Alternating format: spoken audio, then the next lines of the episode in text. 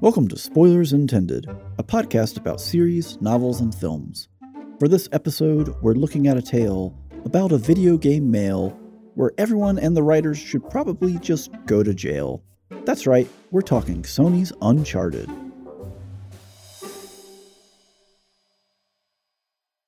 Hey, everybody, welcome to the show. I'm Steven Ford, joined as always by Andrew Knuckles Hello. and Joel Killingsworth. Hello. Oh, we have an echo in here. We'll have to check the mics for that. See, it's great because I start alphabetically first, so Joel always has to go second. Right. And so like you're stealing my intro, but then it looks like I'm stealing your intro and it's it's just he's no, he's trying to copy my intro. There's That's a big difference. totally what's and it, happening. it legitimately physically pains me to use your names out of alphabetical order. I know. That's It's why you very can't hard. say. and joined as always by Joel Killingsworth and Andrew Knuckles. because That just I sounds I am here just as always as Andrew is. I mean, go and check. It's as true. Yet confirmed. It's true. anyways, anyways, moving into actual relevant things. Well, see, what we could do is I could be the host and and like do the intro and all this other you'd have to kind of write all work. the you'd have to write all the intros. I would not do that. Uh, but see, then I can introduce, and always, Joel Killingsworth and Steven Ford. but then he would just say whatever he said, and then I But the would thing is, do you do I it do you do it alphabetically by Ford and Killingsworth or do you No, do you, do, it it by first name. Do you do it by first Yeah, name? you do it by first name. yeah. Okay. Or you could just do it If I did it by last, last names name, comma first name. if I did it by last name, you would be first. And joined as always by Killingsworth Joel and Ford Okay, okay. Steven. Stop, stop. Focus, focus, focus. refocus, refocus. Back to the plot. But before we get into talking about Uncharted, we are going to have a little chat because spoilers, although not actual spoilers, but sort of spoilers, uh, there's a theme here about over the top action sequences coming off this, and we figured we would take a look at some of our favorites before we get uh, too deep into Uncharted. Yeah, not not our all time favorites. There's there's honestly so many The action list is scenes that huge. in given scenarios, this one's better than this one and that kind of stuff. So we're just picking ones that we just find that we really like. And this is also looking at action sequences that if you you see it, if you were to look at this happening in real life, you're looking, okay, so where are the wires? Right? Exactly, like yeah. Yeah. that Like- person did not just do that unaided. yeah, not not like uh, not truly grounded in reality action scenes. Yeah. Stuff that is a little fantastical, maybe still a little realistic, but also you're just I mean, kind of for, like I for Andrew's scene, it's literally is where are the wires? yeah. My scene's just like primitive CGI. yep. Anyways, so who wants to go first? Uh, I can I can go first. We'll let Andrew go first. Yeah, I mean we've already kind of hinted at it anyways. Okay, so I, I I'm probably actually picking the most grounded scene out of all of us. Uh, I think. the most cons- contextually, physically conceivable. Yes. Yes. Uh, so I picked the fight scene between Michelle Yeoh and um, the. Uh, oh, You spent all this time looking up these names. I know, right? um, uh, Zhang. Oh man, I, I Jen Yu character in the in the Good film. I don't I don't want to butcher the last name. I'm sorry. uh, from Crouching Tiger, Hidden Dragon. Uh, this is the scene whenever um, Jen Yu has Green Destiny and she is kind of squaring off against Michelle Yeoh's character in this uh, this kind of training ground. Um, and Michelle Yeoh, they start fighting with swords, and then she moves to um, hook swords and starts, you know, trying to fight that way. Then she moves to spears, and then she uh, tries to move to um, this very heavy pole thing. Uh, and of course, uh, Jen Yu's character, uh, she just has green destiny the entire time, and she is um, the young pupil essentially that is um, very brash and, and aggressive, but also a prodigy at the same time. Mhm. And the martial arts that they go through while fighting with these weapons is just so fantastical just because it's like just right on the edge of being like I wouldn't believe that something like this was happening if I was watching it, but at the Mhm. same time I'm like I could also kind of believe it if someone was Well, the, I mean, the whole the whole film is couched in the style of these people are basically weightless. yeah they can they can you know they're running along bamboo and fighting on top of trees and running running along walls sideways. and- yeah yeah, Uh, the I mean the movie is fantastic Oh, it's good, it's been a couple years since I've seen it but this has definitely been one of those those fight scenes that really kind of stick out to you whenever you think of of like I'll say like martial arts films that aren't like Jackie Chan films or uh, Dan, uh, Donnie Yen like Yeah. from Ip Man and that kind of stuff, where it is very much grounded in just pure martial arts prowess. Yeah, no, there's a lot going on in those fights, especially going from weapon to weapon. Like that's a big showcase of. Well, it's, it's a showcase of Michelle Yeoh's talent, Mhm. uh, and she's she's been in so many um, fantastic martial arts films like Super Cop, uh, or Super Cop for U.S., but Police Story Three, um, where whenever they go to Malaysia, and then Jackie Chan's like hanging off of a, a helicopter, Helicopter, um, uh, ladder, going you know all the way through Kuala Lumpur, and that, I mean, great film. But Yeah. uh, yeah, she she's a, a very talented actress, um, both for acting and martial art abilities. So Mhm. uh, yeah. All right. So, do you want me to take it, Joel, or you want it? I'll, I'll take it. Joel's taking it. So I'm going to, you know, we've had we've had uh Fantastical. far past fantastical Asian pick here, Yep. and then we're going completely the other end of the spectrum with a dystopian future, um, maybe European, maybe maybe American. The setting is a little hazy, um, but I'm going with Equilibrium, right? Ooh. So Mhm. Christian Bale stars. Uh, Sean Bean's in it. Does not make it out of the first eight minutes, and classic Sean Bean. Mm. uh, and the the the whole thing around this one is the fighting style is all about guns, Mhm. right? And so they the uh, the fighting class in this society go through really rigorous uh, gun kata training where they're like they have dual wielding pistols and they're shooting in different directions like gun all over the fu. fight. Yeah, gun fu kind of stuff. And the there's a lot of really really cool scenes that they do with that. There's like a, a scene in the dark where um the whole all of the action is only lit by the muzzle blast, the muzzle gunfire. flashes. Mhm. Yeah. Um, and so that's really cool. But like the one that really is kind of the most out there is we're getting to the climax of the film, and Christian Bale's character is about to get to the climactic fight with the the ultimate villain. And there's this long hallway leading to the chamber where he's going to have that fight, and you know it's filled with guards behind cover and all that kind of stuff. And so he takes a look, and he sees how many bad guys there are, and he sees how long the hallway is. And the first thing he does is he takes out two extra magazines, and these magazines have weights on the bottom of them, and he just chucks them out into the hallway, kind of like grenades, and they just kind of slide over into the place where he wants them, and they stand up, right, because they're Mhm. weighted on the bottom with round weights, and then he goes through and he's doing his thing, and he's shooting and running down the hallway, and then he does this flip and roll, ejecting his empty magazines, and then comes down onto the the pre-thrown magazines with the bottom of his pistols just perfectly slamming in another pair of magazines to then continue running and shooting. and now his guns are super out of weight because they have these heavy weights on Right, the bottom. like- Well, he's Uh, trained with those. It's fine. That's how and it then- works. and, Yeah, he and it's followed up with a really fantastic close quarters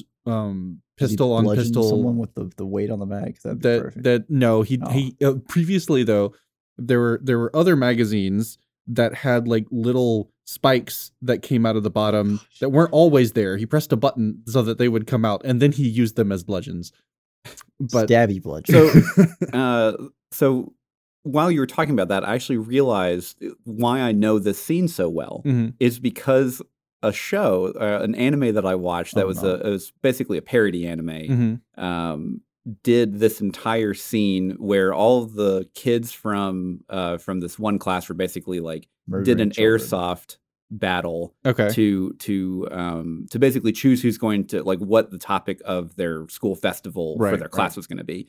So they're all battling, and the two main characters at the end um, meet up on top of the roof and basically have the equilibrium fight um, with with airsoft guns. But it's all you know, of course, like totally um, exaggerated, and there's explosions, and, Right, You know, blood and all this other kind of stuff, and it's. Uh, um, but yeah, just whenever I think of that, I'm just like, ah, that's where I know that from. yep All right, that's that's pretty good. So we've had far past Yep. Asia, then we had dystopian future with Sean Bean, and now that we're going to last. dystopia recent past with Sean Bean because it's communist Russia.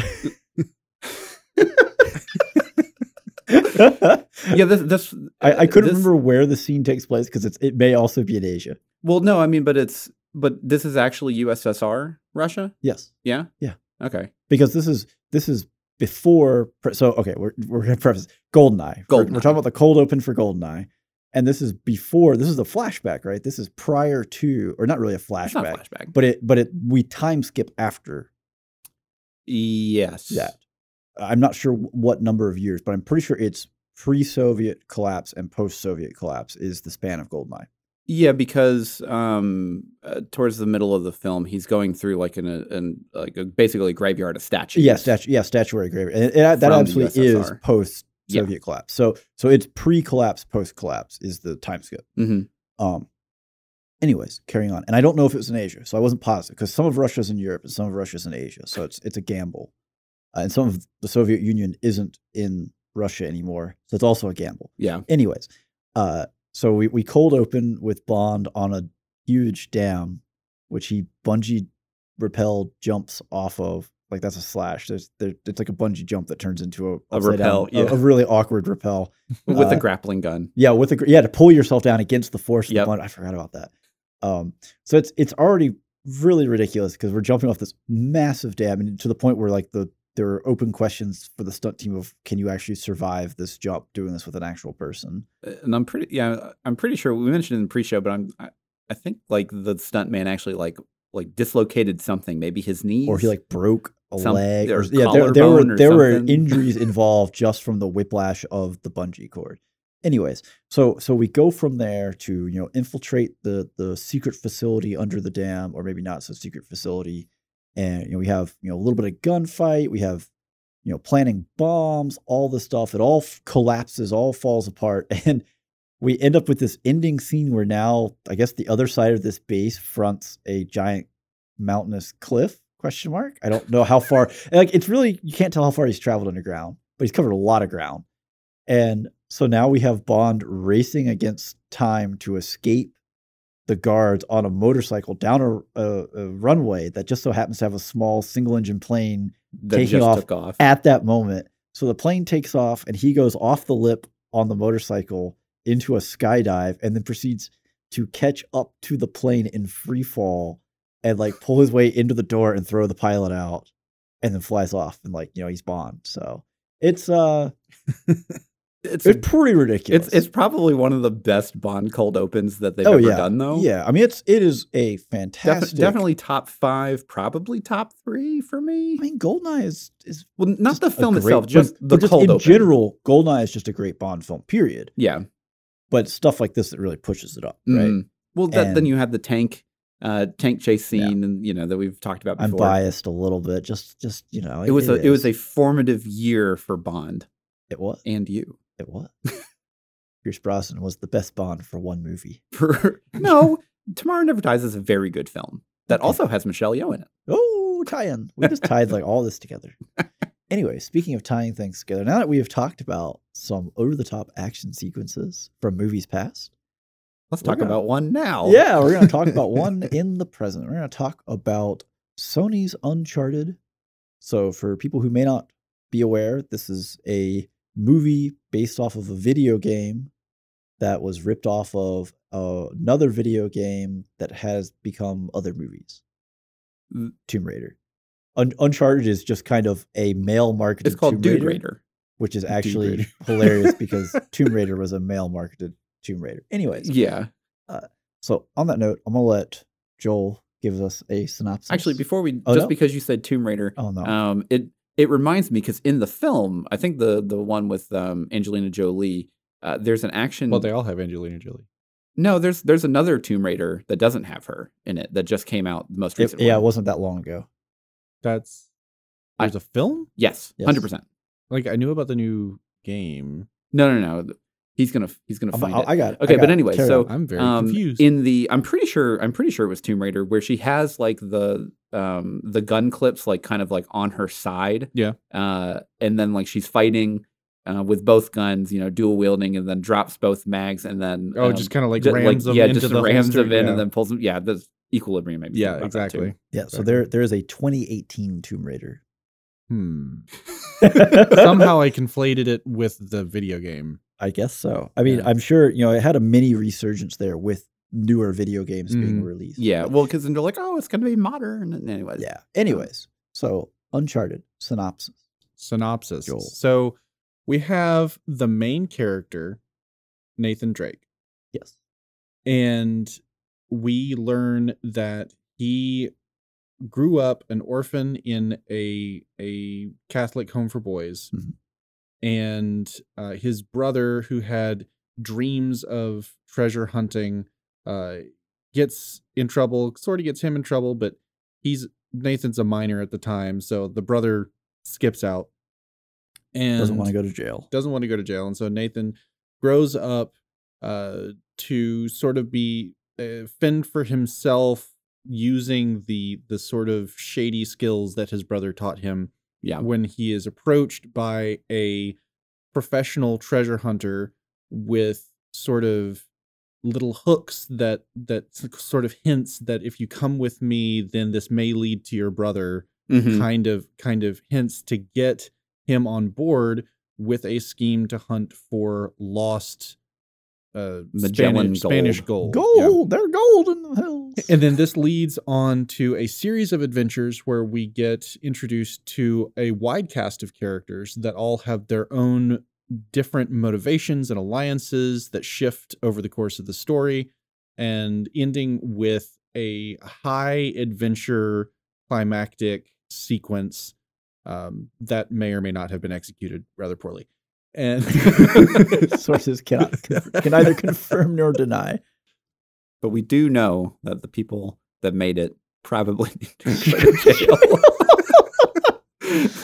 So, with that being stated, our aggregate score, and this is from the three of us, averaged out across the four pillars of the rubric that we use, which are spectacle, Mhm. uh, which is looking at just kind of the wow factor of the film, performance, looking at the not only the character writing but the the acting and and all the things that go into that, and then the score, the music of the film, as well as the plot.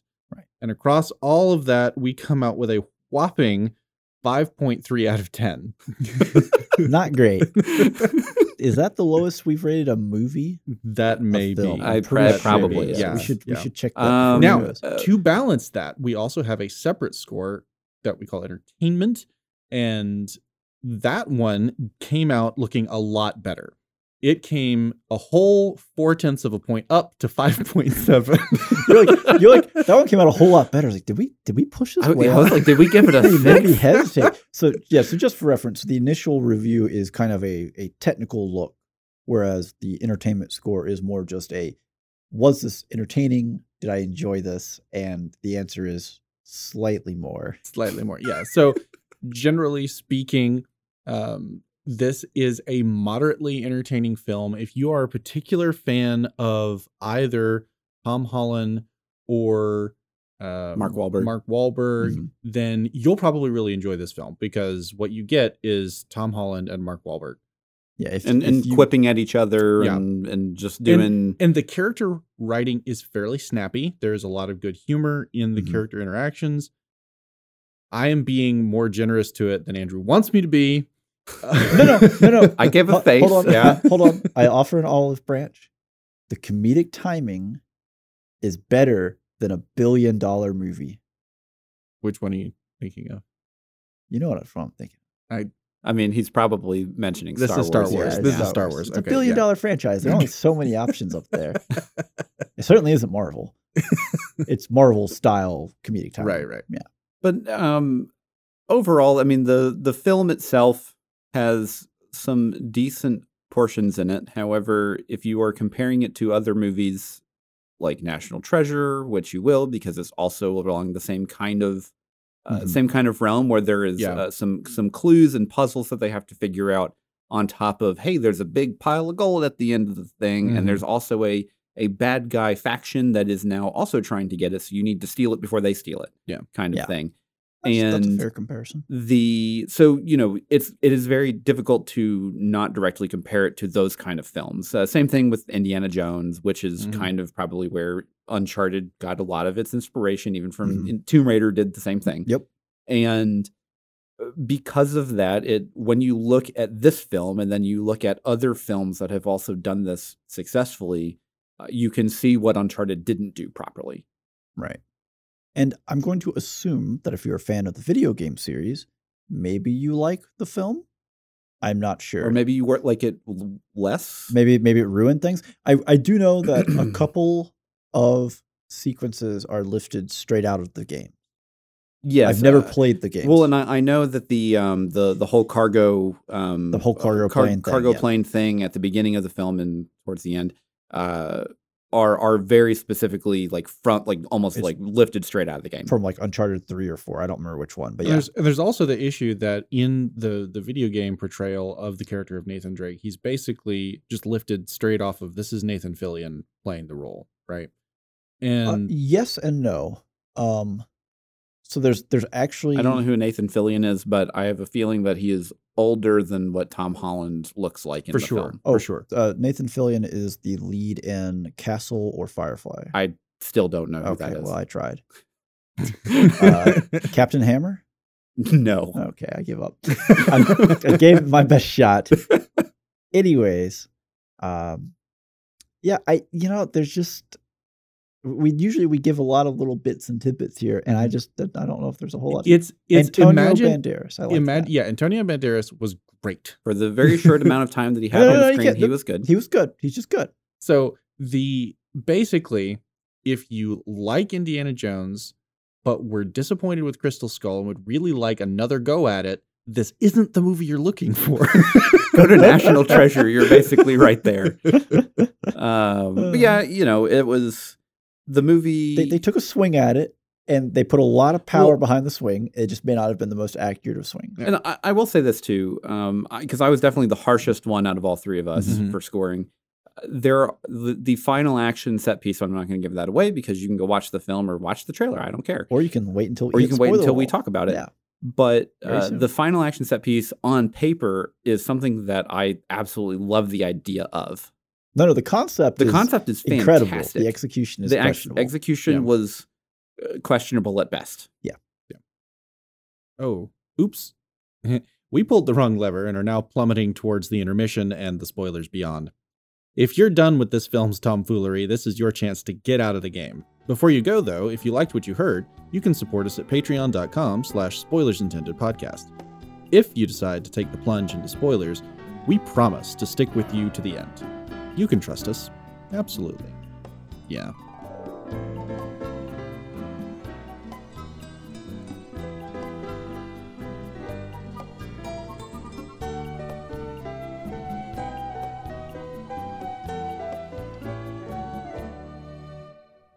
Alrighty, everyone, welcome back. Hope you enjoyed a quick little intermission. We are now well along into our voyage. Magellan is dead and spoilers abound. Let's get to it. Magellan's been dead for a very long time. That's a spoiler. Thank you very much. well, much. Now everyone knows. Now everyone knows. I'm sorry if you if you were just finding this out. You're There really, is there's probably a phone number you could call. you were really hoping he was going to put in a surprise appearance. We left a seat for him right They just- here. They just pull in like Pirates of the Caribbean. Gold is undead gold. He's actually still alive. Well, no, but see, whenever like whenever they find the ship, he's just there waiting for them. Ah, son of Drake, I knew one day you would return. son of son of son of son of son of son of son of Drake. Anyways, so uh, we're gonna break down how we arrived to our composite score that was a five point three. Three. Three. Yes, I nailed it. So first up on the list is a little chat about the spectacle. So this is the overall wow factor, the amazingness, the Uh, impressive, the, the feeling. the impressive movie feel. I'm struggling for words right now. Okay, so anyways, moving forward, I'm gonna give it to you know. what, Let's just get it out of the way. Andrew, take it away. Well, spectacle. This was my highest score. Yep, we're gonna get it out of the way. I gave it a five. Oh, oh no. Oh, spoilers Um, ahead. This is his highest score. This was definitely my highest score. He didn't say tied either. Well, uh, okay. I mean, like it is tied Oh, with, okay, with well, something else. it's his co-highest score. Yeah. Oh, yes. So, uh, probably my biggest. Okay, like I'm not even actually going to knock the film for attempting what was probably one of the coolest things that I've ever like thought of someone else thinking of. For like, okay, the idea of helicopters like lifting, like you know, having these two old pirate ships hmm flying through. You know, I don't care if there's gold on or whatever, and then you're having this aerial swashbuckling battle. Yeah. That is so cool. hmm I don't care who you ask. Like that is just awesome. It's completely implausible, and it'll never. It's impossible to happen, and I have math to prove it. But uh, I'm actually I didn't knock it for that. I knocked it because of basically everything that came before it. hmm Uh, The the clue finding pieces when they're in Barcelona were just so like not even matter of fact. There was no earned like portion of it. Like so the one thing that I liked about National Treasure is whenever like you can tell that um, Ben Gates is very knowledgeable because he is always he he never shuts up and he always wants to just you know throw in more information. he always has Yeah. the factoid. Yeah, exactly. And Nathan Drake is supposed to be this character where he has Ish. all of this information that he can use to solve the puzzle, right? Mhm. And we never see any of that. It's just whenever it is relevant to these very specific question that he's being asked is when he he pr- produces that information. Yeah, yeah, that's fair. Yeah, and He, he, he just kind of brute forces his way through. And like, if you were just another person, you probably could have also solved this. exactly and so so you, like none none of the actual puzzle solving feels earned then you have um, uh, probably one of the most egregious um, kind of record scratch moments at the beginning of the film where you know you have this this you know pretty jarring like oh he's like fighting these dudes on this cargo truck this is going to be pretty cool Right. So any time where a film says, "Yeah, we're going to have a cold open," but it's not actually a cold open to the story. This is a preview of, Of an what? action sequence in the middle of the story, and then we're going to have a.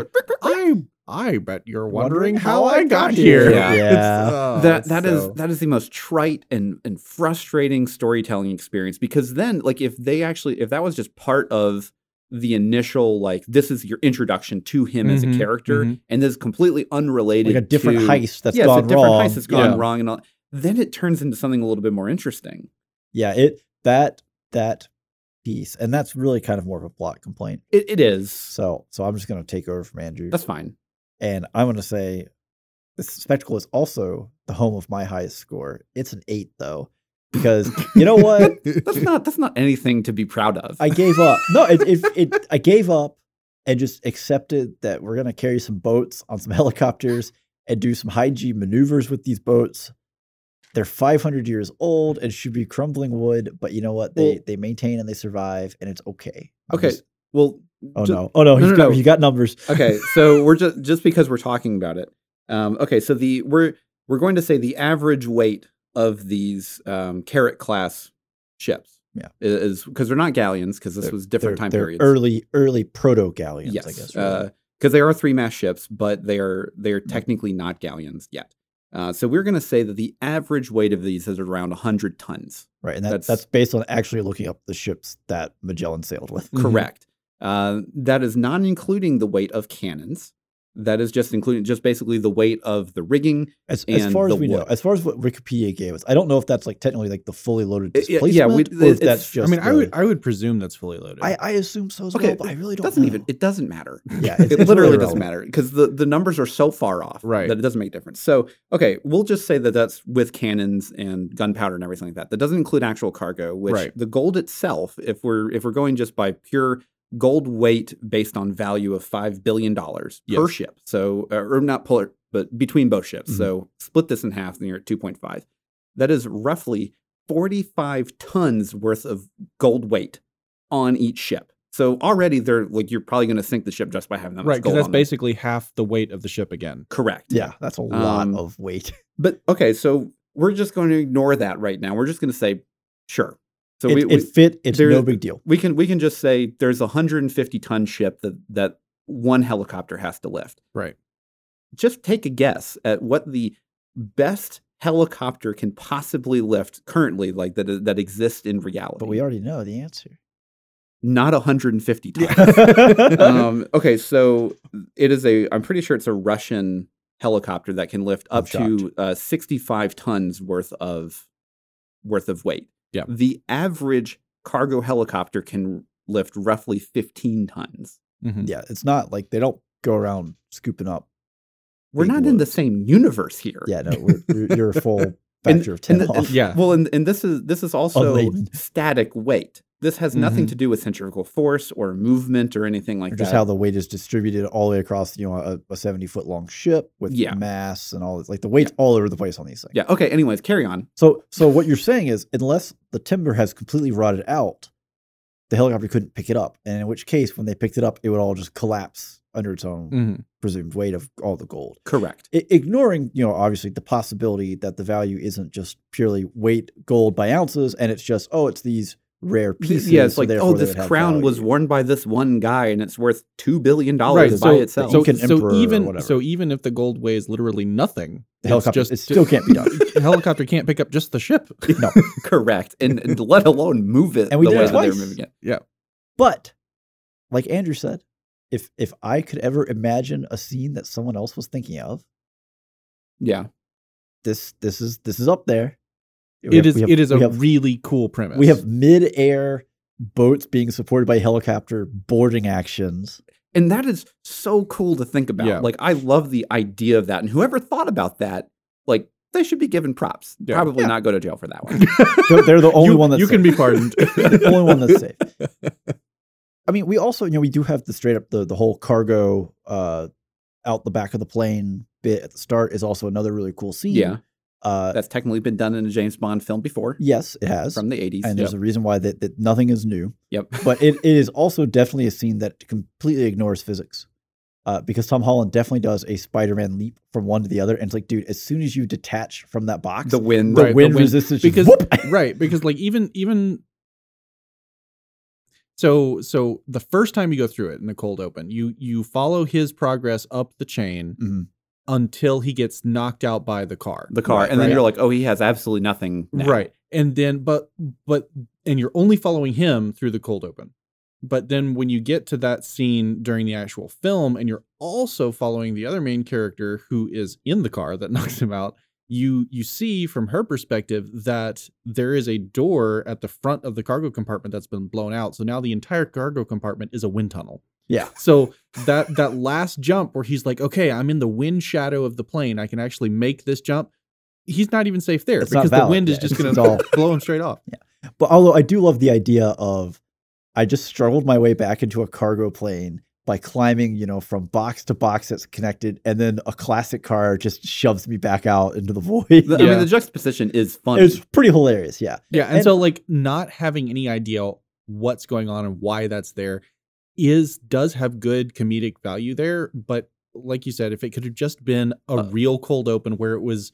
this was the last thing that he was doing Mhm. and this crazy set of circumstances happened, then that sets the tone for the piece. It lets you know about him as a character and it lets you know a lot about what it is that he does and, Yeah. and what you can expect out of the adventure. Exactly. And it, it would also set up for them to do another action piece to get to the island in the Philippines that they're Mhm. trying to get to that doesn't involve, you know, the same thing because you've basically seen it twice now. Right. And you and then there's no tension because you already know what's going to happen. Mhm. Yeah, and we'll we'll get back to that in the plot too, Yeah. because it it's dumb.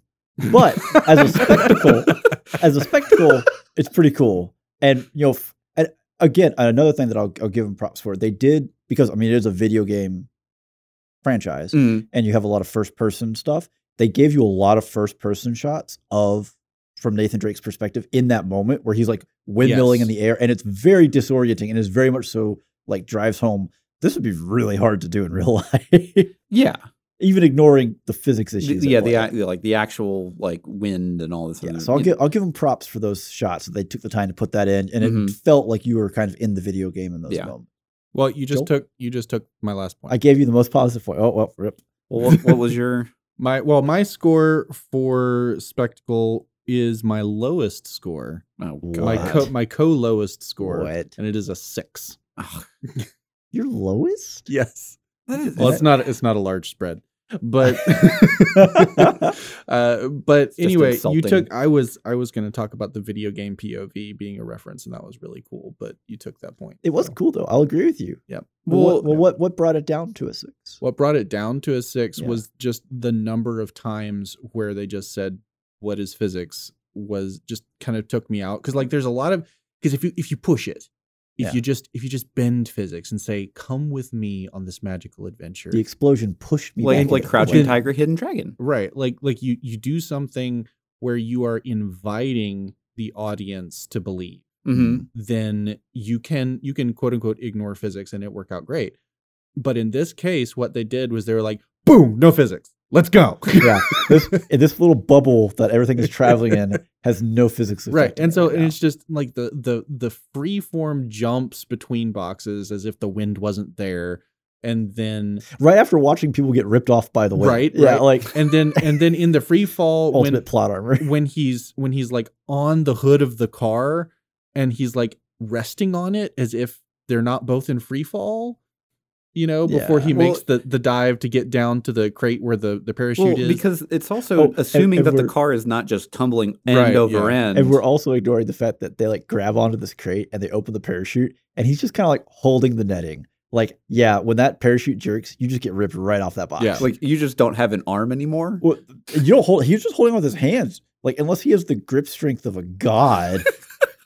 like, I, I don't know the main character's name, but from Shadow of the Colossus, I was gonna That- say Yeah. Nathan Drake or Nathan Drake, yeah, or uh, nah, that's that's too obscure. Andrew would get it. Joel would. The main character from Castle in the Sky. Oh yeah, yeah, Yeah, yeah. that kid's got grip strength for days. Uh, anyway, but anyway that and the climactic sequence where you've got the the ships being towed around by these proportionally Towed, tiny lugged. helicopter it's just it's just especially okay so the part the part where where victor has to quickly pull back on the yoke because they've been cut off by the other helicopter and he's going up and over them just and, ram it. Just and ram the the, other whole thing helicopter. and the whole thing goes into free fall as he oh, hits weightless. as yeah. he hits the top of the arc and i'm just like okay so when this thing hits the extent of the rope and the netting that it's in it's going to just shatter into a billion pieces no that's fine it even hits the water Oh, no, it the- hits the water the- and drags in the that water for a while that bit and it is where the- totally Where fine the boat hits the water like a, the, the boat anchor that it is, that Uh-huh. chopper is nose first in the water. It Right. has no choice in the matter. yeah if physics so apply. it's just oh it's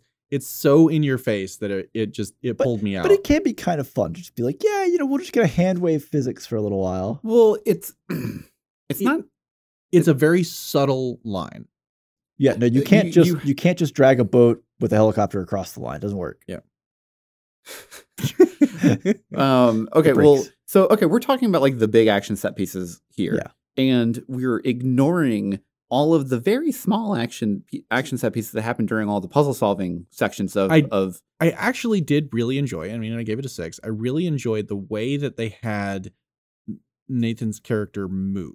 There was a whole lot of jump, like put a foot on the wall in order to get extra lateral motion while you're trying. I mean, I'm parkour, trying parkour. to be specific, Parkour. but yes, there's a lot of parkour that is different. Like if you're if you're watching this movie because of Tom Holland, then you're probably a Spider-Man fan, right? Yeah. And the way that he moves in this film is refreshingly different. I I was afraid it was just going to be this is Peter Parker, but he was in the way that he was moving, he was not. Tomb yeah. Raider Parker. well like um so like even the i i will say that i did like the fact that they played on the fact that he is not a a very strong because he's just a small guy Yeah. Mhm. they played on the fact that he cannot take someone that is like two weight classes ahead of him Yeah. Oh, Uh, yeah, like the Scottish guy? like he punches him and he's just like guy doesn't even move Yeah. Well, he does like the like the flying kick into one dude and just falls I- busts for yeah. it hard. Uh, which I is mean, which is probably what would happen it, well for someone Tom Holland size. versus yeah someone i mean that he's what like he's probably like 150 pounds no, I don't think he is. Tom Tom Holland is like five Uh, we have- six, we have to seven. look up stats now. I gotta look him up He's small. I don't think he's that small. He's, Yeah. he's Yes. mm, So they make a joke in the movie about the fact that Wahlberg is one inch taller. Wahlberg's five seven. Holland is five six. okay. Um, pounds. So while they're looking stuff up, I oh, want to talk about. he's 141 pounds. Yeah. No. I, anyways, uh, I did like the fight scene between Sully and main protagonist lady, whose Oh, name has escaped um, me. Uh, um, nope, that is that with a is B. that's Young Justice. Um, Oh, spoilers. Oh, oh, oh no, oh no. uh, Tati Gabrielle Braddock. Braddock. Yes. Yeah. well, uh, she's she's the the villainous. Yeah, no, Are you the, talking I said protagonist. I didn't mean to say protagonist. you- you- the when, villain. when, Okay. when they're fighting in the Papa John's. in the yeah in the cafe, Yeah. Papa John's, Papa John's. while uh, Tom Holland's character and the other girl are trying not to drown, and it's kind of like there's the tension of can you get the key, and like we're also having this fight, and that was actually a pretty good fight Mhm. for for kind of like that tight in Mhm. close. Uh, it's very you know. Uh, using the surroundings and the pieces around you, kind of thing, and I mean, he literally uses her to shatter the glass that he couldn't get through. Which we both And- laughed because he he when he hits it initially, it's like, oh, it's plexiglass, and he throws her through. It's like, well, that's glass apparently. Yeah. Well, it could have been tempered glass. I guess. I mean, it shatters like glass, but it didn't act like that when he was hitting Yeah. it. When he was like shooting it with the gun. Well, yeah, because if it was actual glass, he would have been able to just punch right. yeah, you go. I mean, you would regret it, but you would go right. Through it. yeah. Yeah. Uh, so I mean, I thought that little little bit of a fight scene was pretty good. Like like the small scale stuff was not bad, and the large spectacle things were emphatically a spectacle, and Not, not a whole lot underneath there. yeah supporting that. Like it, it was very surface level. Some some writer was like, "This would be a really cool idea," and he sold it really well. And then they were like, "Let's do it." actually, you know, that boat scene might actually be something that happens in. It, it The that's the thing. game. It may it may happen in the games, and that's totally fine. It's a video game. It, yeah, it's a video game. You can you can still kind of like It doesn't make it, Allow it. doesn't make it more plausible. It, no, it definitely doesn't make it more plausible, but uh, I mean, the the idea of it is still really cool, and It is. Yeah. So like there's there's definitely props for trying that can be given. Yep. If you feel like it. Yeah. Okay. So while Steven is looking that up, uh, we're gonna move on to the performance. Mhm. Yes, indeed. So I think we should probably kind of go backwards on this one. And I'm going to start us off with a high note. And I gave performance a seven. Okay, Ooh, that is a high note. that is a very high note. So I really enjoyed the the quips that the characters went through. This is definitely a movie with a lot of uh, situational humor involved, where the characters are kind of ragging on each other for, you know, leading them on and not telling them whole truths and Mhm. stuff. And and and there's a lot of a lot of fun jokes that happen there. But then there's also a fair amount of drama that actually comes across well on the screen particularly surrounding uh, Nathan Drake's connection to his brother. Right. And he he part of his reason for being here is that he he while he does have a complicated past with his brother because his brother did abandon him, he still wants to find his brother and wants is hoping that this adventure will ultimately lead to finding his brother. And so when he is confronted with the idea that that is that is not true, that his Mhm. brother has been killed in association with Sully, that there there is a scene where the intensity of those emotions was actually portrayed, I felt rather well.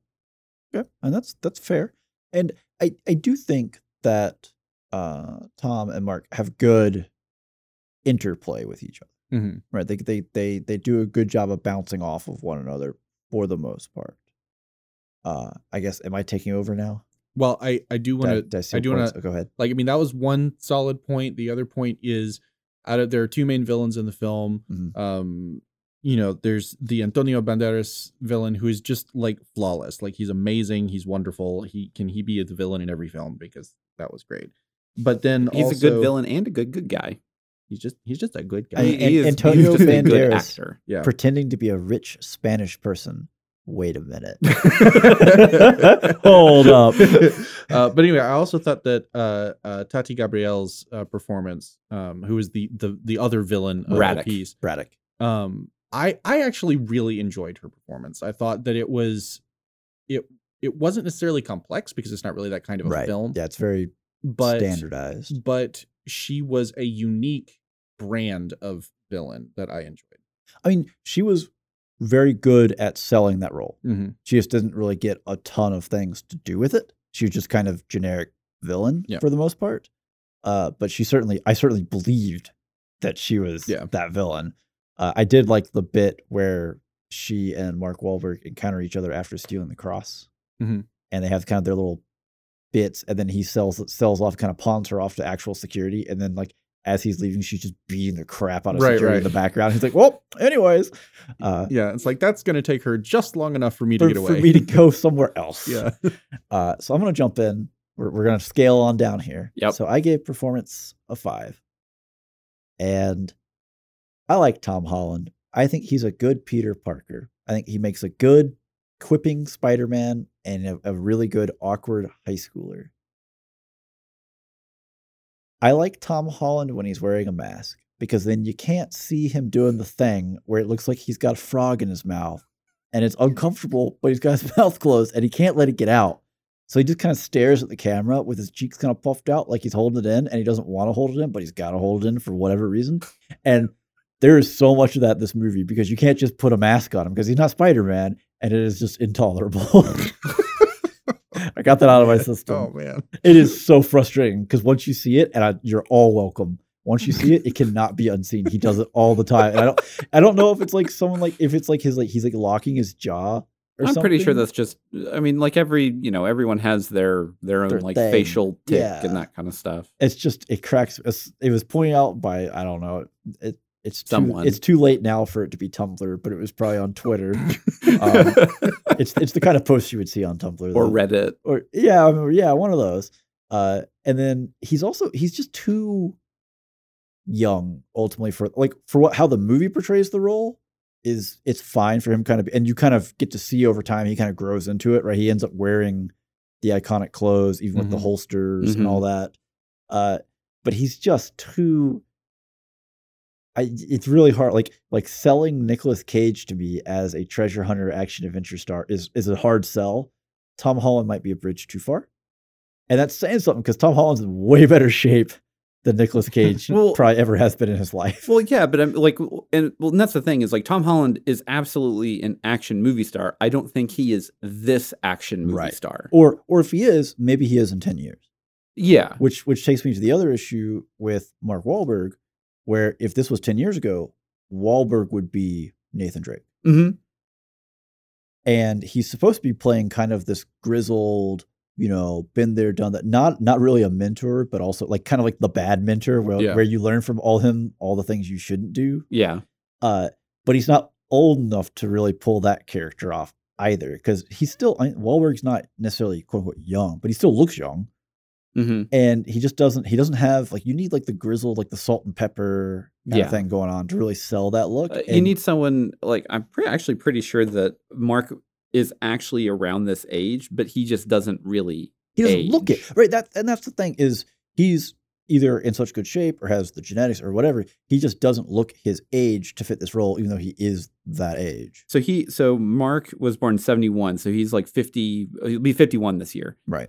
and Which that's that's that's the right age. That's a believable age. it, it is it is the right age for the thing. He just doesn't have the look. he, do- for it. he doesn't look world world worn enough. Mhm.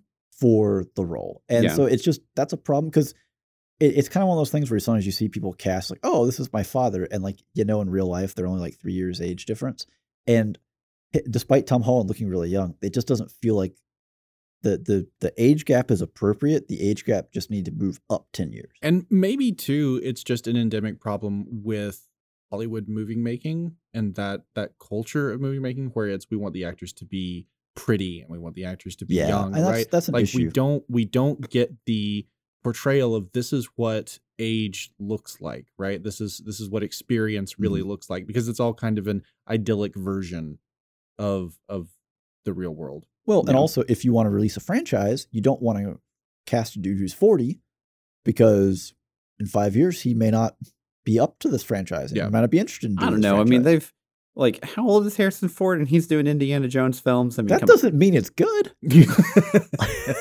I mean, I'm just saying. oh no, no, you're not wrong. But he also sells. I mean, that's that's also why these names are in this movie, right? They sell movies. They do. They put put butts in the seats. Well, and- and- in the and- streaming. so on whatever. on that note, um, it like so far the domestic run for Uncharted has is like 220 something odd million.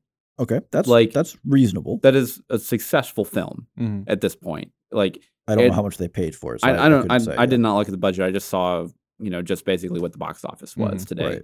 And so from, I mean, clearly Tom Holland and Mark Wahlberg sell tickets. Yeah. Yeah. Oh, I mean, like those names. I mean, Tom Holland is the hot hotness right now. Yeah. coming off of No. Way Home, etc. Mm. Like, you want to sell tickets. Those are great names to put in a movie. I just don't know if these were the right roles for them to be in these movies. Yeah. or this movie. Uh, so I gave, I gave performance a three. Woo! Is that all just Antonio Banderas? Um, Antonio Banderas, three points. Because Uh, because he was great. Like, I haven't seen him So, in a lot of stuff. I, am just gonna try the- it all the- over Andrew. no, the okay. So the three points was basically Antonio Banderas and Tom Holland were a quarter of the scenes. So I'm Where he I, doesn't have his mouth closed. I I do not. I'm not a big fan of Tom Holland Right. Yeah. as an actor in general. Like I, he's fine. I just he's just not me. Mhm. Like I don't know. I, I, I, can just- confirm that. I am looking at Andrew right now. He is not Tom Holland. uh, but he's I don't know. Maybe he's just he's just so young and he just has that that baby face that he, it it he looks younger than he is. I mean, he's Yeah, 20, he's- 25, 26 playing a, a high schooler going into college, and it's yeah. believable because he looks young. Um, but the other problem is I also don't like Mark Wahlberg. There are two films that I have seen that he has been in that I actually enjoyed watching. Which two are those? Um, The Departed, and he's barely in He's the barely film. in that. Okay. And then Pain and Gain, which was a Michael Bay film. Oh, Oh. you're you're forgetting Italian Job. I, I never said like- I liked Italian Job. don't really? like Italian That Job? that might be his only good movie. You don't like Italian Job? I said it was entertaining enough. Did oh well, I I'm gonna need to rethink I, th- man, Oh, there are, there are so many more heist films that are better than Italian Job. I mean, you're not wrong. Like so many. This isn't a like review of Italian Job's Job. not even in the top twenty for me. Anyways, back to the plot. Uncharted. Focus. Joel is so He's But- angry. but He's trying yeah, to he's trying to he- do a list of twenty right now in his head. the Italian Job though. Anyways, focus. okay so but my real hang up honestly was i honestly like because i know joel said that you really liked the chemistry of like all the quipping and Yeah, everything yeah. i felt that it was they were just talking at each other and not like actually interacting with each other See, it felt like it started out rough, and then they got more settled into well, each other, it which was- makes sense. Just so from at the end of the film it was final it felt finally natural yes, Well, see, for the whole for the whole like first segment, I'll say when they're setting up that initial heist of the first cross, Mhm. it's very kind of tentative and experimental because they don't really know anything about each other yet, right? yeah And then you get to the whole middle portion where it's actually really antagonistic because they're very mad at each other. yeah, they don't they're they're actively distrustful. yeah And then by the end of it, it starts to actually have genuine camaraderie in it. Yeah, Yeah, well, so like if you stay to the um to the post credit scene scene or Mhm. whatever, where they're they're doing like another um uh, basically It's like starting a- another it's adventure, scam to start Yeah. another heist kind of thing. and uh, like that like that interaction between them feels very natural and it was fun and it was funny because they they had some good jokes in there with the cat and Yeah. whatever. But uh but then like I also knock it like I don't think Tati Gabrielle's performance for Braddock was very interesting at all. It's just she just Okay. felt like any other goon Okay. that just kind of existed. I'm sorry, Joel. okay. Uh, but then Chloe, the Sophia Ali, just like she just kind of existed and like I think the most interesting It- thing about her character was her accent. it was very yeah, it was very um like she was kind of like deer in headlights basically the entire time. Yeah. Um and I don't know if it was just like the line she was given or now the now she directing did she did like the hole that she filled in characterizing Sully. Was Yes. really was good. good. That was it's an important role Well, that, to that's fill. plot. Yeah. That's plot. Yeah. I'll get there, Yeah. which still wasn't good, but um, yeah, I, I don't know. Like it just, just the chemistry that they had just didn't do it for me, Mhm. and it doesn't. It, like, and that's the thing. It doesn't help that I already don't really like those actors, anyways. right. Like if it was like Tom Cruise instead of Mark Wahlberg, I probably would have just given it a higher score, even if it was the same line but, delivery. but like Tom Cruise could also probably like he'd be just like roughing me up a little, and he could probably pull it off the the grizzled World Yeah. War Well, and- kind of thing. yeah, well, and that's the thing. They they can really have some some fun jokes in there because he actually is short. They they're all short. yeah, Mark Mark's Mark's pretty short too. yeah, like I mean, we looked up Uh, he's oh, like five seven. no, Mark Wahlberg is five eight, 5'8". and Tom Holland's five seven. That's what it is. They actually make a joke in the movie about the fact that there's an inch difference in their height. yeah, and it forced me to look this up. Cause like, well, I know that Wahlberg's not like tall just by def- just from seeing him in other movies, Mhm. standing next to other people or whatever. Even in the movies, you can already say, okay, he's not that tall. yeah. Anyways, uh, yeah, I Antonio Banderas was was basically. I haven't given a score yet, have I? Or I don't. Uh, Yeah, no, you you gave it a We- five. we- Okay, we cool. went ba- Yeah. we Good, went good, we went this way. Yeah, we went down. Uh, Antonio Banderas was definitely the highlight yeah. I as, mean, as a as a, Well, a and- villain, rich. Well, that's the thing too. hair Is I mean, like he is also. I mean, I, I say this because Mark Wahlberg is also in the film, and they're roughly the same age. And Whoa, are uh, they? I think so. Oh, I I'm pretty sure. think I think so. Antonio Banderas is older. He has Um, to be older. Um, but well, I mean, like when I say roughly the same age, like they they have a lot of movies under their belt. Yeah. Okay. So so Banderas is t- a decade older than Wahlberg. Yeah, Okay. That- Uh, yeah, that's what close that's what I would have thought. That's close enough. yeah. So He but, looks older in this film, but, but, Antonio is a fantastic actor. yes, Like, and he has been in some amazing, amazing films. That uh, y- I mean, I don't know. He's he's just a better actor than Mark Wahlberg. Well, and it, it may just be that he's seen more like a a, a more a- a diverse higher set of roles and scripts, so he has more to work with. And Mhm.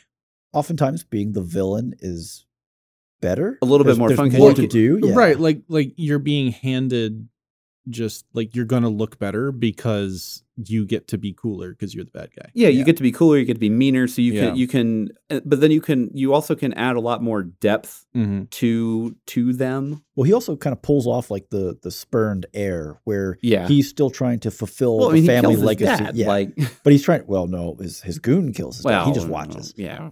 creepily. Right. Uh, he's trying to In the mirror. Yeah, yeah. I know, like, why?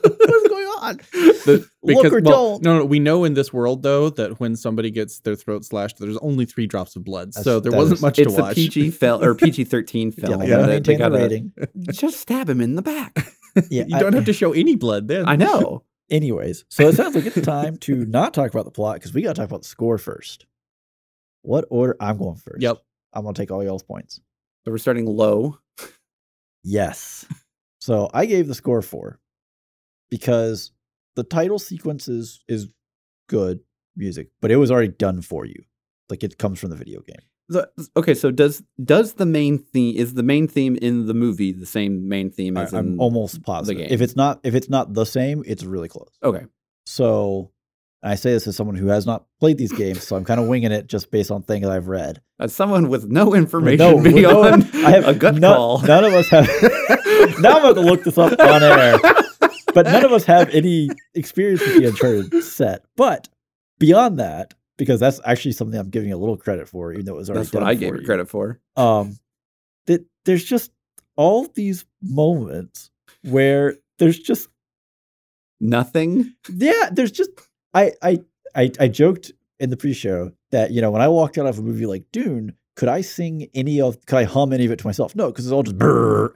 But like I knew it was there, and when I left, I could still feel the impact of it. I mean, you're still vibrating. I'm still you're vibrating, tuning yeah. fork. Yep, so stole my joke. it was a good joke, so he stole it. You made this, I made this. Uh, Thank you for the sincerest form of flattery. I appreciate it. Good artists create, great artists steal. so it, it's just one of those things where there's just nothing, no no main theme that no no real anything that stuck with me, and it just it's incredible actually because there's a lot of like tense moments that I just don't like. They had their characters almost drowned. I don't remember any like I mean, there was just probably the the normal like action movie music that Yeah. existed. Well, we had like a fight scene uh, up above them, and I feel like I remember most of the stuff from that. But I like this is like a tense moment, and there's just nothing there. And But that, well, eh but see, that's the thing though. It's not a tense moment because you know that he lives because at the beginning they've of already the ruined film, it with the plot. you Yeah, already yeah. know what's Yeah, going to happen. That's fair. Maybe he would be Such injured. a or- terrible, terrible way to tell a story. Yeah, it it does take all the tension away for most of it. And at the point at which they enter, oh gosh, all right, we're gonna hold on for that. We'll plot. no, okay, no, actually, I'm gonna I'm gonna go even further. no, stop. So I say this is a terrible plot element to use or way to write a story is to like "Where- where- how do you how I got here. Yeah. I still like from Boba Fett, the book of Boba Fett, I said that that would be a way to save the show. It would be a way to make it better. Like That is that's how bad. it was. we gotta. Well, we're we're past the spoiler wall for Uncharted. Not Boba Fett. Stop! Stop! it's already dead. It's already dead. oh gosh, you did say that. That's. Oh wow. Yo, Yep. I I actually was thinking that the whole time that we were talking about this. Anyways, the score, the music that wasn't there, that I don't remember much of it from. I'm gonna hand this off to Andrew while I look up to confirm. I'm my gonna I'm gonna theme be left with no points. Um, no, I'm actually going to give you yours because I basically have the same ones that that Steven had, Okay. where I gave it a five. Yeah, Steven, Steven four, Andrew five. the The opening, the main theme of the film was actually quite good, Mhm. and I was like, "Ooh, this is this is something I would actually probably put on my um just my my normal like soundtrack, you know, uh, Playlist. playlist that I Yeah. have that I listen to on the regular." And uh, you know, I would- I would go to the you know to the soundtrack and just take that one specific track and put it on there. I Mhm. wouldn't take anything else from there, and that normally says something like, "I'll I'll listen to a lot of stuff." But there's just nothing in this film Mhm. and it just like and anything whenever it did exist it just didn't like there was no emotion to it it was just exactly what you would think would be in an action film Yeah. there there was nothing that elevated it past that at all so five Yeah.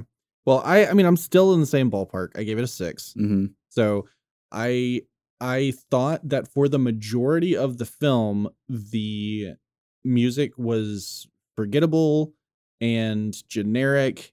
And while it technically supported the tone of the scene that it was in, it did so in a bland way yeah until we get to the final climactic sequence with the untenable boats in the air situation.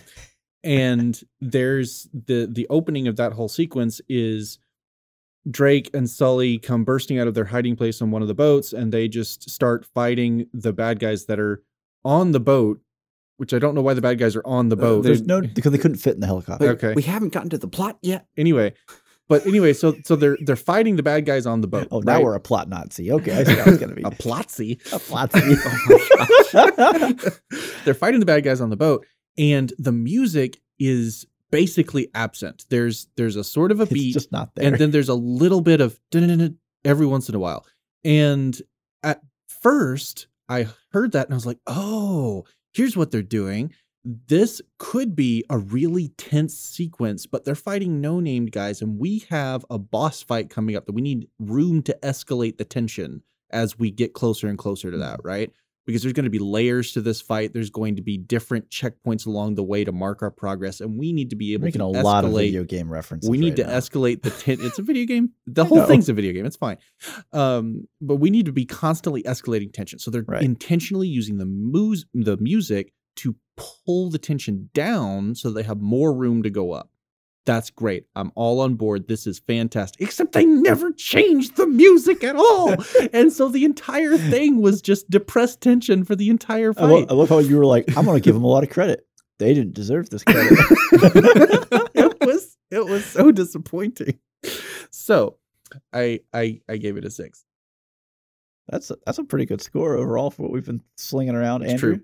true. i mean i He ar- he already I, scored did it. you- I gave it a yeah, five you were looking up stuff uh, but actually since you already passed it to me i'm just going to go ahead and take it we're going to talk about the plot Oh my gosh, he just wants. Oh, before interlude, uh, Drake's main theme does play at a couple of different points in the movie.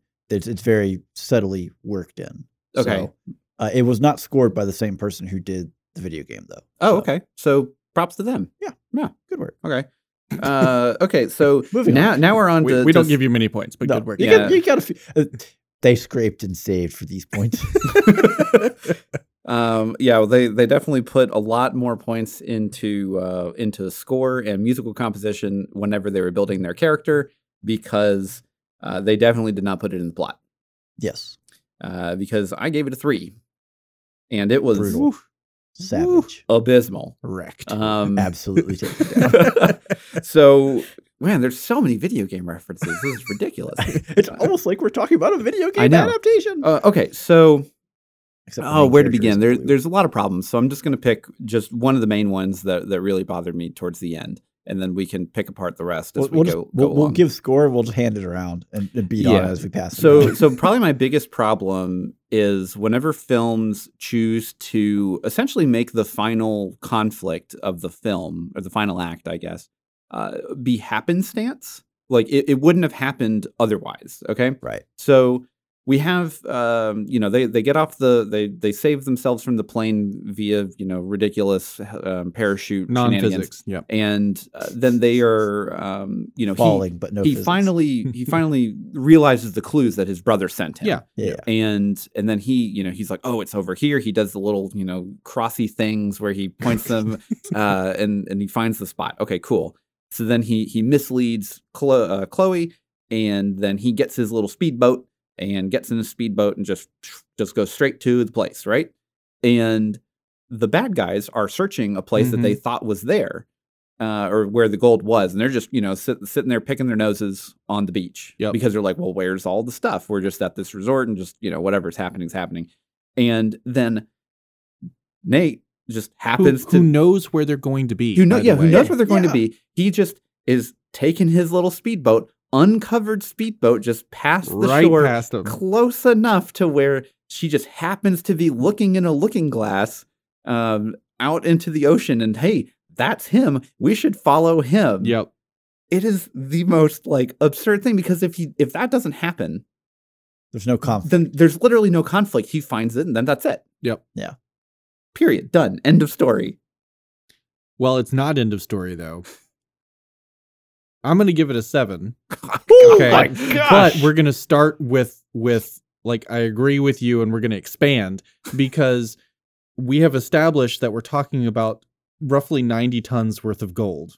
Yes at, at at at weight value. at weight at weight value, value. it's probably less than that but, but we'll but just, even less, even factoring in like a historical significance clause, just it's a half ton or two of gold Huh. minimum. Half that, 45 tons of gold. Like yeah yeah like, okay we'll we'll we'll be the most generous 10 we could possibly 10 tons of gold right? that is so one ninth so he's there in a tiny little speedboat, right? So go get so that gold. He is he is not taking that treasure away with him right there. So he's found it. He's got to go back out and somehow arrange a major excavation operation with no funds with with his only access to funds being Sully's credit card that he has used to get the hotel for the night and and renting the speedboat so Yep. far. And well the best part too is that like okay so he he finds the little cave or whatever that this is Yeah. in and then he he he figures out that he needs to go underwater right mhm. like in any like realistic kind of world you probably just die Yeah. Oh no. Go- we, Right, right, we- right. Lauren and I are both just well like, well the no scuba gear. You're dead. the the thing is though he saw light coming coming from the other side. It does not matter. I, there is no way you could ever convince me to swim through that kind of hole. yeah. And it has nothing to do with I don't trust myself as a swimmer. Or No, actually else. I actually actively had trained the, people die in that yeah, situation. I actually actively had the thought while I was sitting there in the theater that I'm like, hmm. So if I was playing through this as a video game, I absolutely would dive under there because I'm like, the game designers want me to go in there. That means that I can go in there and survive. exactly Yeah. world designers of earth didn't do that Right. That's how Earth works.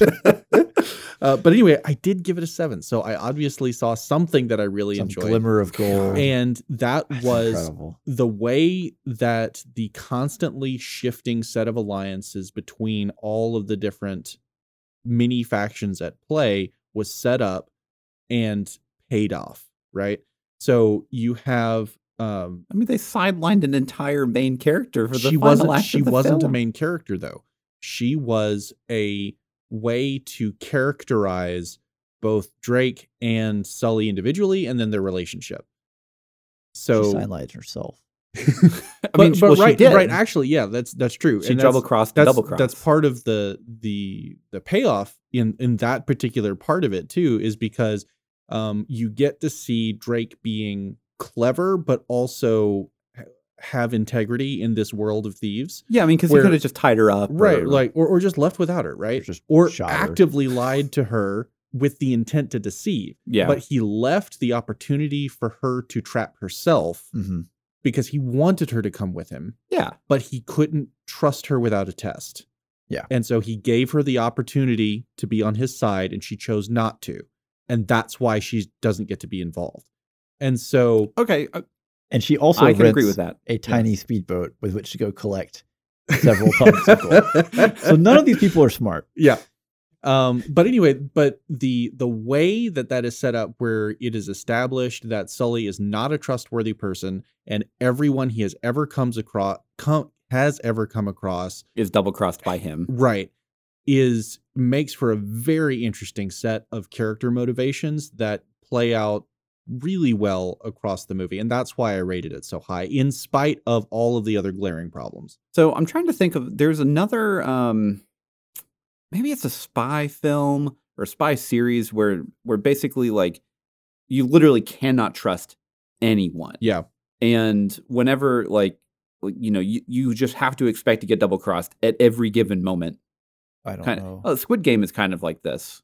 Um, to where you, you know, essentially like you you kind of make friends, but have at the you same have time, you if you've ever played the Easy alliance. If you've ever played the board game Diplomacy, Oh, that is exactly Uh, like no, I mean that's exactly what it Diplomacy is. is how you ruin friendships. it's terrible. Don't play Diplomacy.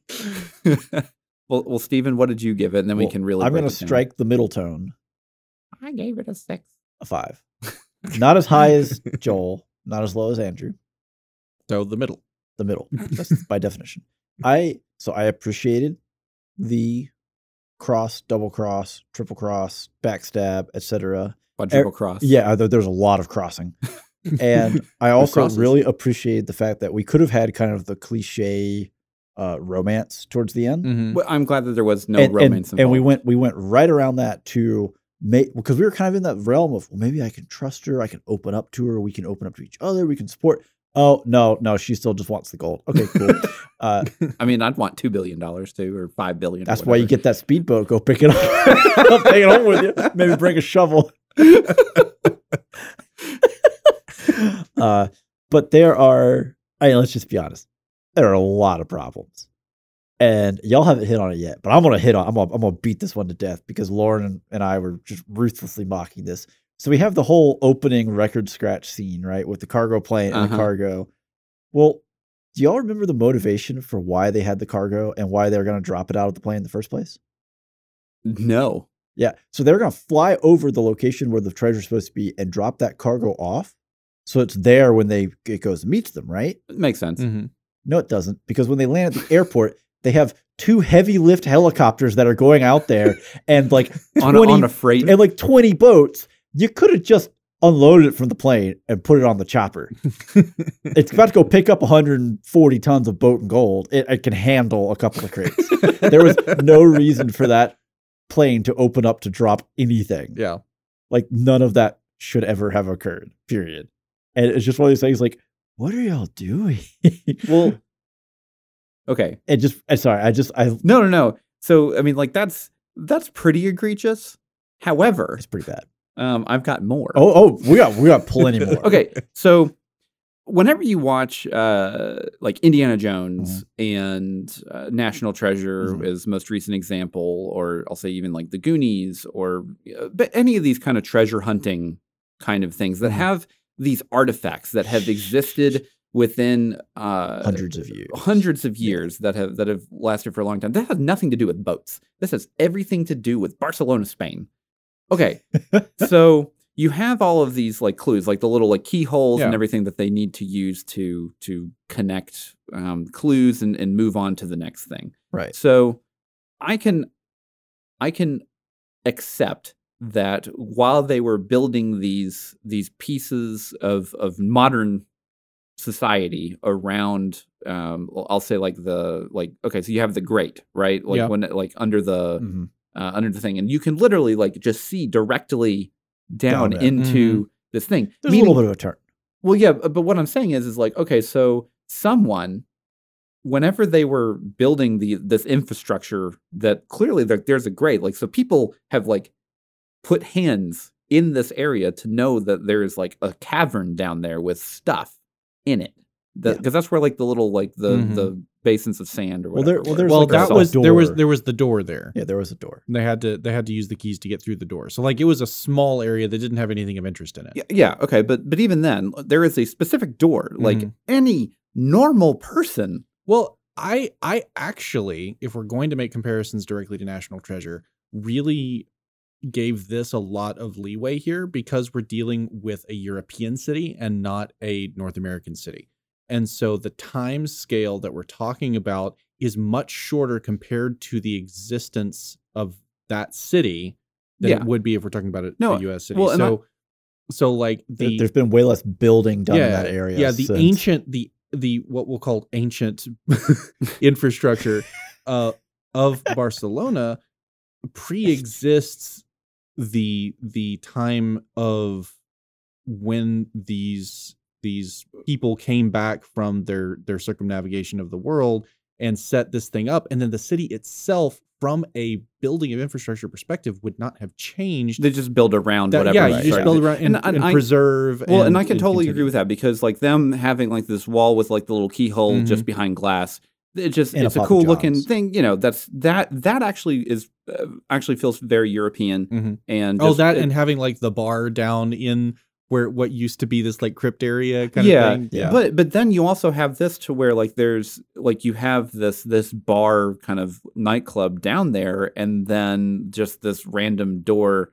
that like behind the bar. like it there's it is like so borderline just it doesn't like there's the longer this stuff exists in the world the more chances someone just has it like walking like stumbling upon it Yeah. because they're doing renovations on something I mean- or uh, I I don't know we can we can play the game here. If the longer this exists, the more likely it is that, that when you turn the key, it just doesn't work because the Yeah. gear is eroded or the or the the Rope rope that was holding out. yeah yeah, Yeah. yeah. uh, that, I mean, you know, we just suspended these boats that have sat in a tropical jungle cavern for 500 years. that are just made of It's wood really and tar it's really hard to fault the rest of the film in light of the travesty against physics that we know is coming. I mean, that's the thing. Like, you know, we have jumping the shark, right? And right now we have lifting the boat because we have this perfect boat-sized hole piercing through this cavern that they are able to to like hover a helicopter over. That they just brought shovels out and dug under. Again, if it weighs anything remotely as proper weight, a hundred ton boat and put a net under. and and it's important to note too that And they did it twice. there in in basically any story that you are trying to portray through film, you don't have time to justify everything. So there is an Yeah. element of convenience that has to go in there simply for runtime consideration. yeah absolutely And so you don't want it to be a three hour film Right. especially not this one and and so you you have a uh, not a quota a a budget Mhm. um that to spend and and the dollars you are spending are are disbelief dollars right Yes. and Disbelief so dollars. and so uh, this movie I'm paying you to forget That- about that. Right? Hey, that's a real currency, and it is worth a lot of rubles right now. oh no uh but anyway they went way over budget with their disbelief Yes, dollars big time. and yeah, then we hoist out these ancient vessels that, like, by the time, okay, so these boats are beached, right? They're, Mhm. they're on sand. By the time you beach a boat, if it is uh, of that era, if it is brand new, like, it is already most likely ruined its structural integrity just because of its own weight. It Yeah, but- needs to be in water. Yeah, it needs to be in water because it, it has to displace. You can't you can't put that much weight on a keel. Right. Yeah. Yeah. Or, or or at least a, a well constructed dry dock. Yeah. At a minimum. You can't just put this in on the beach like that and then it still be structurally sound Yeah, because like a year later. yeah, I mean it would it would literally just crumble under its own weight Yeah, and then so settle heavy. to where like the bottom of the keel would be split. it would it would flatten itself out. Yeah. And as soon as you go to lift, there's no structural Yeah, there's no nothing to hold there. it. Yeah. So then we just lift that up with a helicopter that can't physically carry it. Well, so okay, so my my favorite part is okay, so they're they're lifted up out of the air, Mhm. and then um, Sully and Nate are are up on the the the captain's deck, and they're you know they're they're kind of sneaking around, and they see the bad guys, and then you know Mark Wahlberg looks over to Tom Oh, Holland and God. says, oh, no. "You ready for a mutiny?" And then immediately grabs a 500 year old rope and chooses to swing himself on the Yep. outside of the boat yep that is suspended, you know, hundreds of feet in the air. And, Yep. and the thing is, the movie makes fun of itself immediately because then Tom tries to do the the sail cut thing. Yep. And there's so little scrap of sail that he can't do it. And it's like you're making fun of you just made Wahlberg swing out over the abyss on, on rope that has no integrity, and then you just made fun of yourself. It's like, ay, ay, ay. That's a lot of disbelief dollars right there. I Yep. mean, so so that that Well- budget's in tatters, just like that Yeah, sail. Sail. well, and, and, and like you could have restored a lot of the budget if you just had the sail in tatters moment and not the other. Mm. I mean, we have to assume too, I mean, because it's in a tropical region, there's rain all the time, and, and clearly these things are, are in the perfect moisture. spot that are just directly And under they're, this. they're right under a hole. They're getting all So, the rain. yeah, so And we have no idea rain. how it got in there in the first place, too, right? well, Like, it's No, it's the, a cave in. the implication was that they they caved in the the, the Okay. entrance because it was it was a decent sized entrance. they hung was out in the grotto, and then um, Yeah. and then they basically and beached they, the, they, the they, ka- ships. they kaboomed. yeah, Yeah. Uh, but was- the yeah. but the the big thing here though is that okay, so just we're again super pedantic at this point, but like We don't even need to be. 500 years worth of rain and water and moisture of this tropical climate that just doesn't get dry. period No, I mean, never. And, just and it's established that it's right under a hole. It is not protected from vertical Any- yeah. Well, elements. well, and if you've ever been in a cave, there is no such thing as a dry cave. Yeah. no, just it's by- just, just by moist. default. and this one Unless has- you're oh. in the Shire. This one has the ocean in it already. yeah, is a damp cave. yeah. So, so then you have these cannons that hypothetically should like not Rust. just like they should just rust and not be Yeah. functional at all. It should just explode in Tom Holland's face whenever he lights it up.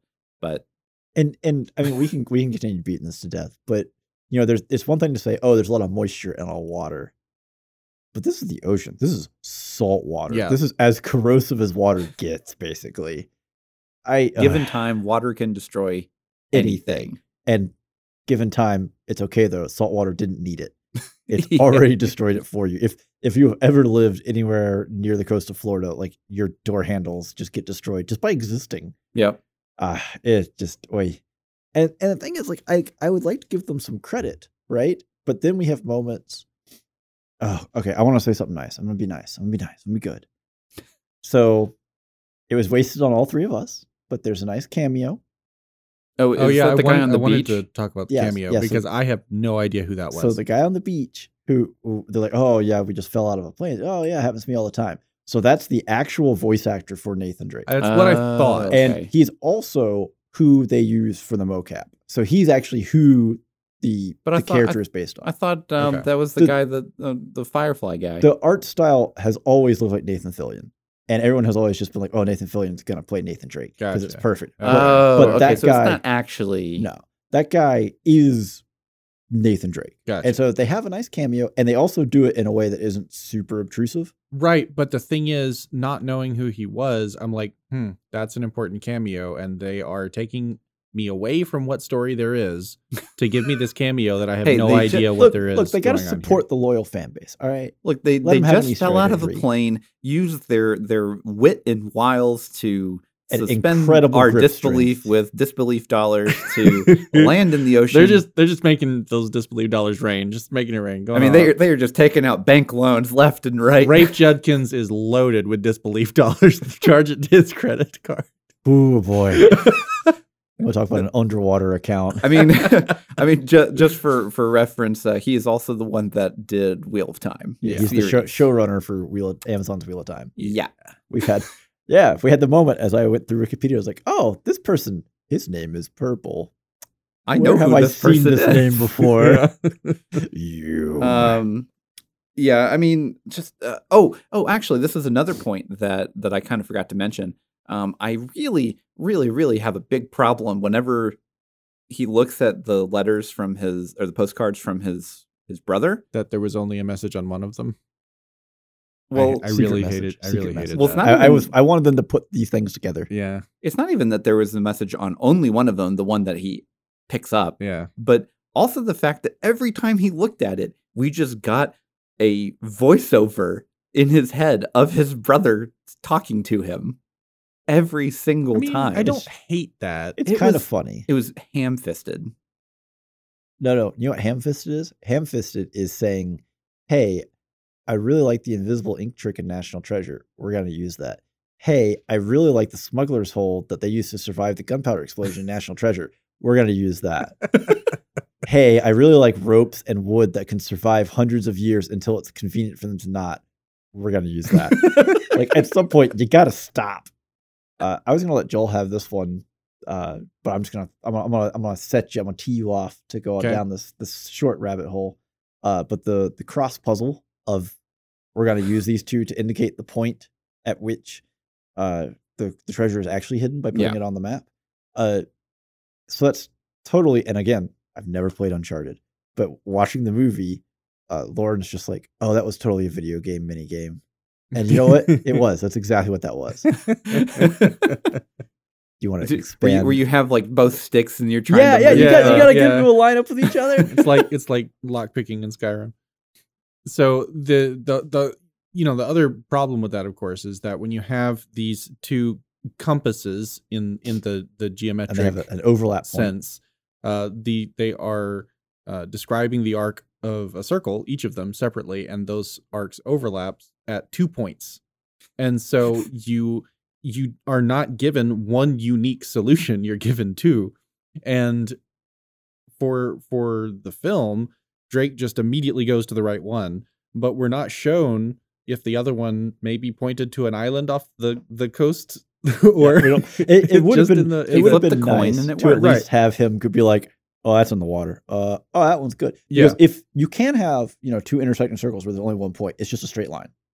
There's no point in having the compass. It's just the, the dead center of the right right island. yeah Um. Yeah. I mean, I I really wanted to pull some of the stuff up from the beginning, but these boats in the air. just, Well, I think that we have thoroughly hammered through what rotten wood there is, and I- we I- should move along to entertainment score. I, I I really would have loved to have seen Victor not pull the boat up enough and just just just chop, ramming chop, chop, speed. No, just yeah. just rams right through the other chopper. Yeah, because like the whole mechanic of he's trying to like control the chopper and and you know maintain this weight that is both physics suggestive and also physics non-suggestive is they're in milky space. no, no, no, no, no, no! Oh, does this actually take place in Star Wars universe? Oh no!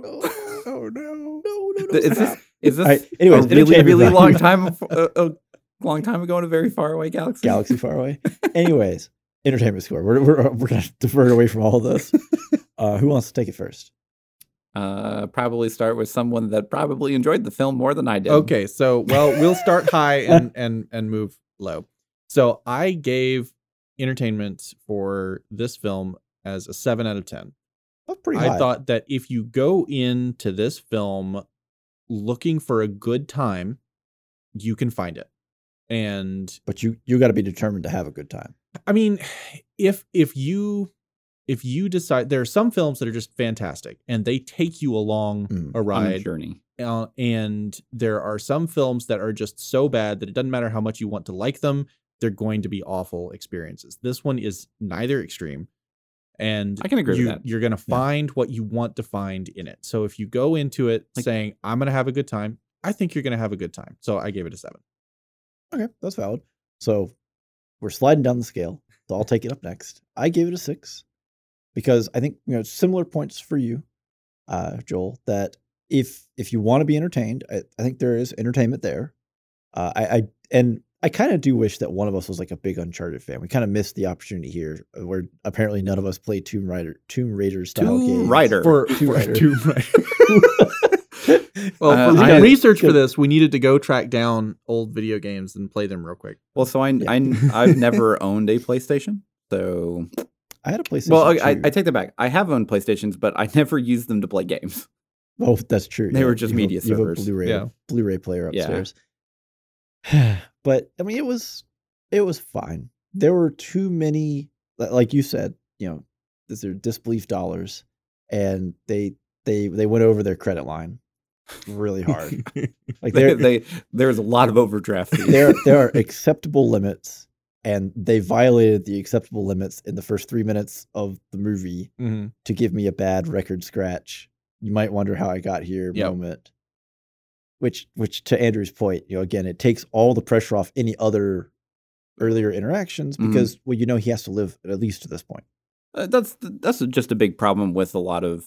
Uh, Yeah.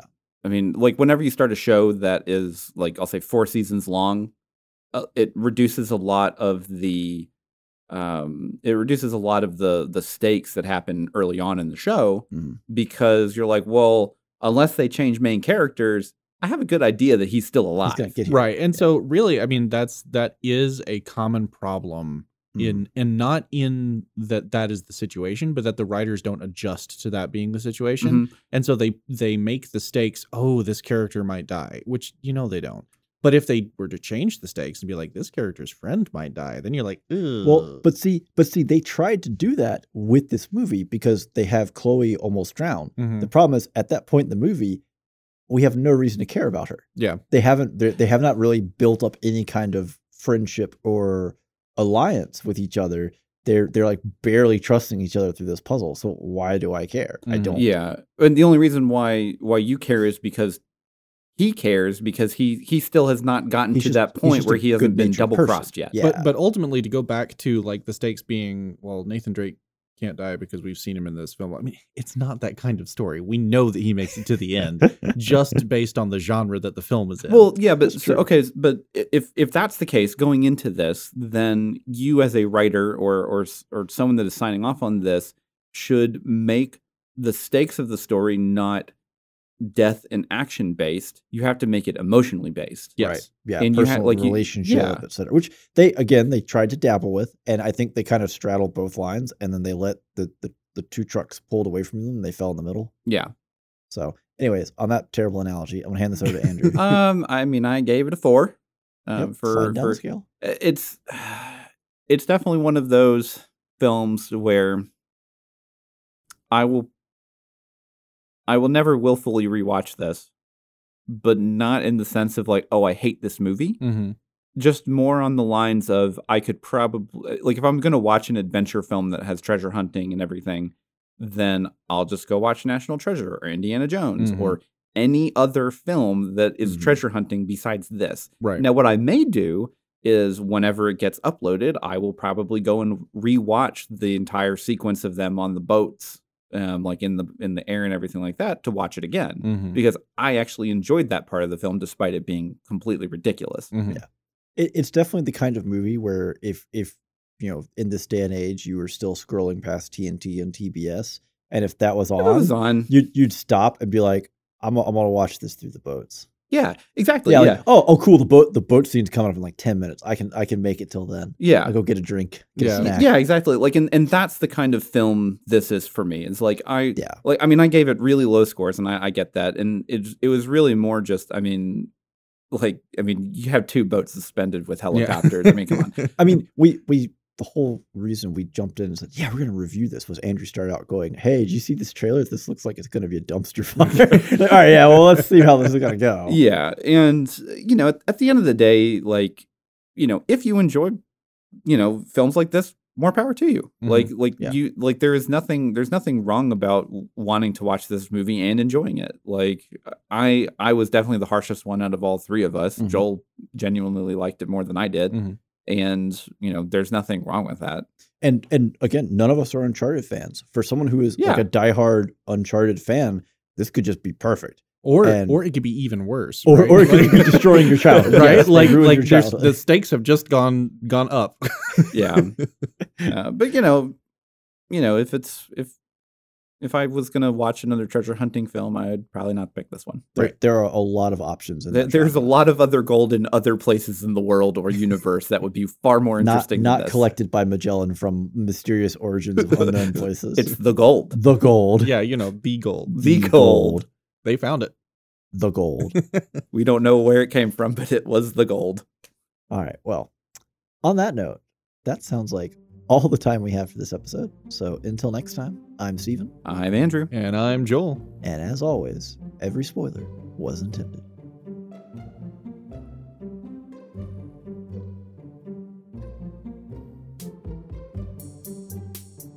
Thank you for tuning in. If you like what you heard, you can support the show for as low as $1 at patreon.com slash spoilers intended podcast. We also have a Discord server and would love to have more people joining in the conversation. Links are in the description below. Thank you.